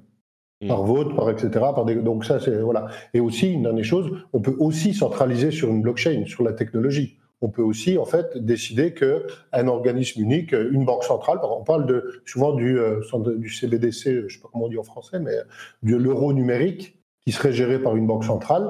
Ben là, en fait, on, quand, quand la, banque, la Banque européenne travaille sur le sujet, elle n'imagine pas que ça va être quelque chose de complètement décentralisé, avec des règles décentralisées de création de nouveaux euros, etc. C'est elle qui va gérer directement l'euro numérique, le volume d'euros en circulation, etc., etc. Donc ça sera centralisé quand bien même ça utilisera Ouais. On est effectivement sur d'autres d'autres questions. Euh, j'ai l'impression au final que c'est vraiment euh, Bitcoin, qui, Bitcoin qui pose le plus de problèmes en fait, parce que c'est le réseau le plus ancien, le réseau qui évolue le moins, et il faut bricoler pour l'amener à des euh, résultats ou des, standards euh, plus acceptables. Mais bon, bref. Mais c'est une question de volonté. Il faut bricoler parce qu'on ne veut pas toucher à ce noyau qui satisfait tout le monde. En fait, c'est comme si on avait trouvé un certain niveau d'équilibre une certaine équité qui a fédéré tout le monde. Et maintenant, même si on pourrait l'améliorer techniquement, on ne veut pas toucher à ce réacteur même. Déjà parce qu'on peut subvenir à nos besoins en, bricolant autour. Et quand on peut réussir en fait, on peut, on peut réussir à modifier l'accessibilité et l'usage sans remettre en cause cet équilibre très, très, très délicat qui a été trouvé. Mhm. Et c'est pour ça, mais ça pourrait être le cas. C'est juste que pour l'instant, et c'est une question de rentabilité, les gens qui connaissent Bitcoin et qui l'utilisent ne trouvent pas que c'est rentable d'un point de vue des valeurs d'aller bricoler le cœur même de Bitcoin, alors qu'on peut, en ajoutant des surcouches autour, conserver mhm. cet équilibre naturel qui a été trouvé. Et c'est assez impressionnant à observer, quoi. Ma, dernière question, euh, qui décide si on veut euh, changer les protocoles de, la blockchain Bitcoin Qui peut décider de le faire? Est-ce que c'est tous les utilisateurs ou qui va le faire vraiment? Je ne sais pas si Fabrice a la réponse à ça. Il me semble que c'est principalement les mineurs, parce que mine de rien, c'est eux qui Donc décident. Donc il faut fédérer 50% des mineurs qui décident. Euh, en fait, si on fait une nouvelle chaîne Bitcoin qui a des nouvelles règles et que tous les mineurs sécurisent la nouvelle, bah, ils nous ont fait changer de paradigme. Hmm. En fait, très simplement, changer les règles de Bitcoin, ça veut dire faire évoluer le programme de minage. Et le programme de minage, en fait, c'est les mineurs qui décident de passer à la nouvelle version. Euh, c'est pas sur, Windows 10, mais c'est sur euh, Bitcoin 2.0. Les mineurs qui vont décider de faire passer sur Bitcoin 2.0, eh ben en fait, ils vont, euh, ils vont avoir la nouvelle version et les autres pas. Et si on a suffisamment, eh bien, on va pouvoir dire qu'on aura effectivement un Bitcoin 2.0 et on n'aura pas l'ancien. Et en sachant que si ça se passe comme ça s'est passé avec Bitcoin Cash, eh bien, il y aura probablement le, Bitcoin historique qui va quand même rester et continuer à vivre sa vie, peut-être péricliter mmh. complètement au bout d'un certain temps, mais euh, ça ne sera pas du jour au lendemain où il y aura zéro Bitcoin ancien et, tout, et complètement des nouveaux. Et du coup, euh. n'importe qui peut décider, comme c'est un, logiciel open source, euh, peut décider d'aller développer une version euh, Bitcoin 2.0. Ah bah. Et ensuite, c'est au choix des mineurs, chacun, de l'installer ou non, cette version. Oui, tout ça, oui. En fait, c'est drôle, mais mine de rien, la plus grande force d'un utilisateur, c'est sa consommation. on utilise une chaîne Bitcoin, on détient des Bitcoins, ou alors on mine du Bitcoin. En faisant ça, on montre qu'on est intéressé et qu'on trust ce système Bitcoin. Hmm. Tout comme, et là pour le coup, on peut revenir au, droit de base et, et rappeler à chacun qu'il a également, de par sa propre consommation dans la vie, un choix c'est que ben, quand on va manger du Nutella tous les jours, on fait qu'il y a du Nutella en vente. C'est cette demande qui, mine de rien, montre un intérêt pour quelque chose. Et il faut rappeler à tout le monde que nos actes et nos décisions et nos usages donnent de la crédibilité aux marques, aux produits, aux outils que l'on consomme et que l'on utilise. Eh bien, c'est mine de rien différent de par sa nature, mais totalement la même chose de par la confiance qu'on donne au système. S'il y a un fork de Bitcoin, qu'on a Bitcoin A et Bitcoin B, on va soutenir et faire, enfin, on va pérenniser le système que l'on va continuer d'utiliser. C'est vraiment comme ça qu'on donne sa confiance, en fait, en utilisant un service plutôt qu'un autre.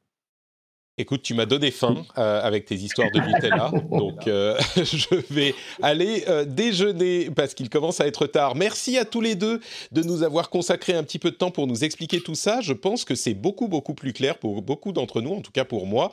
Donc je suis très reconnaissant. Avant de se quitter, est-ce que vous pourriez nous dire où on peut vous retrouver si on veut en savoir un petit peu plus ou avoir un petit peu plus de ce que vous proposez? Fabrice, tu peux commencer?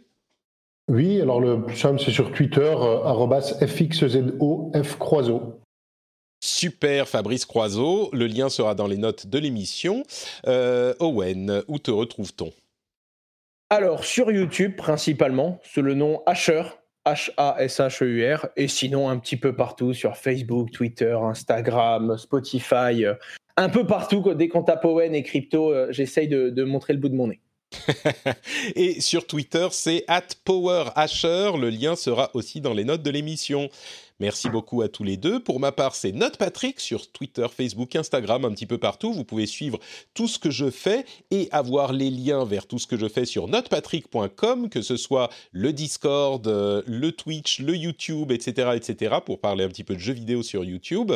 Euh, et puis, vous pouvez également soutenir l'émission. Sachez que cette euh, émission est soutenue par les auditeurs. C'est un système euh, de rémunération original et, enfin, un petit peu moins original aujourd'hui que quand je me suis lancé, mais quand même extrêmement positif. Vous pouvez aller sur patreon.com slash rdvtech et décider de soutenir avec euh, des vrais euros sonnants et trébuchants euh, les épisodes que je produis. Vous décidez de la somme, vous décidez quand vous vous arrêtez et ça vous donne droit à des bonus super sympas euh, que je, vous pourrez découvrir sur le site.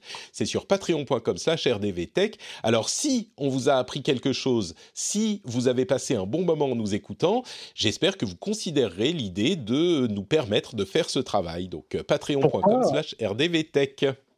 Pourquoi il n'y a pas d'acceptation de Bitcoin? C'est très simple aujourd'hui d'accepter le Bitcoin. Écoute, euh, il faudra aller chez euh, Patreon pour leur demander quand ils accepteront les Bitcoins. C'est une, c'est une bonne question. Ou alors peut-être que vous pourriez m'aider à mettre en place un système de rémunération par Bitcoin indépendant de Patreon. Il faudra qu'on, qu'on regarde ça. J'y, écoute, j'y ai jamais pensé jusqu'à maintenant. Enfin, si, j'y ai pensé, mais je l'ai jamais fait. C'est vrai qu'aujourd'hui, même PayPal accepte les Bitcoins, donc il suffirait de mettre mon adresse PayPal. Hein, c'est très simple. Euh, le, fait est que j'avais essayé des euh, systèmes de ce type indépendants d'un système fédéré comme Patreon et ça n'avait pas vraiment fonctionné avant, il y a très longtemps, quand je faisais des podcasts avant de, que ça ne soit mon métier. Mais euh, peut-être, peut-être qu'il faudrait. J'en connais plein en tout cas, suffit de me demander et puis je fais les bonnes mises en relation. Écoute, on va discuter après la fin de l'épisode alors. Ça marche. Merci à vous tous et rendez-vous dans une semaine pour un nouvel épisode. A priori, parce qu'il n'est pas impossible que mon deuxième enfant soit né entre le moment où on enregistre et on publie et euh, le moment du prochain épisode. Donc on verra ce qui se passe, mais euh, le, le rendez-vous tech en tout, en tout, cas sera là, même si possiblement moi je serai en congé paternité. Je vous fais de grosses bises à tous et à toutes.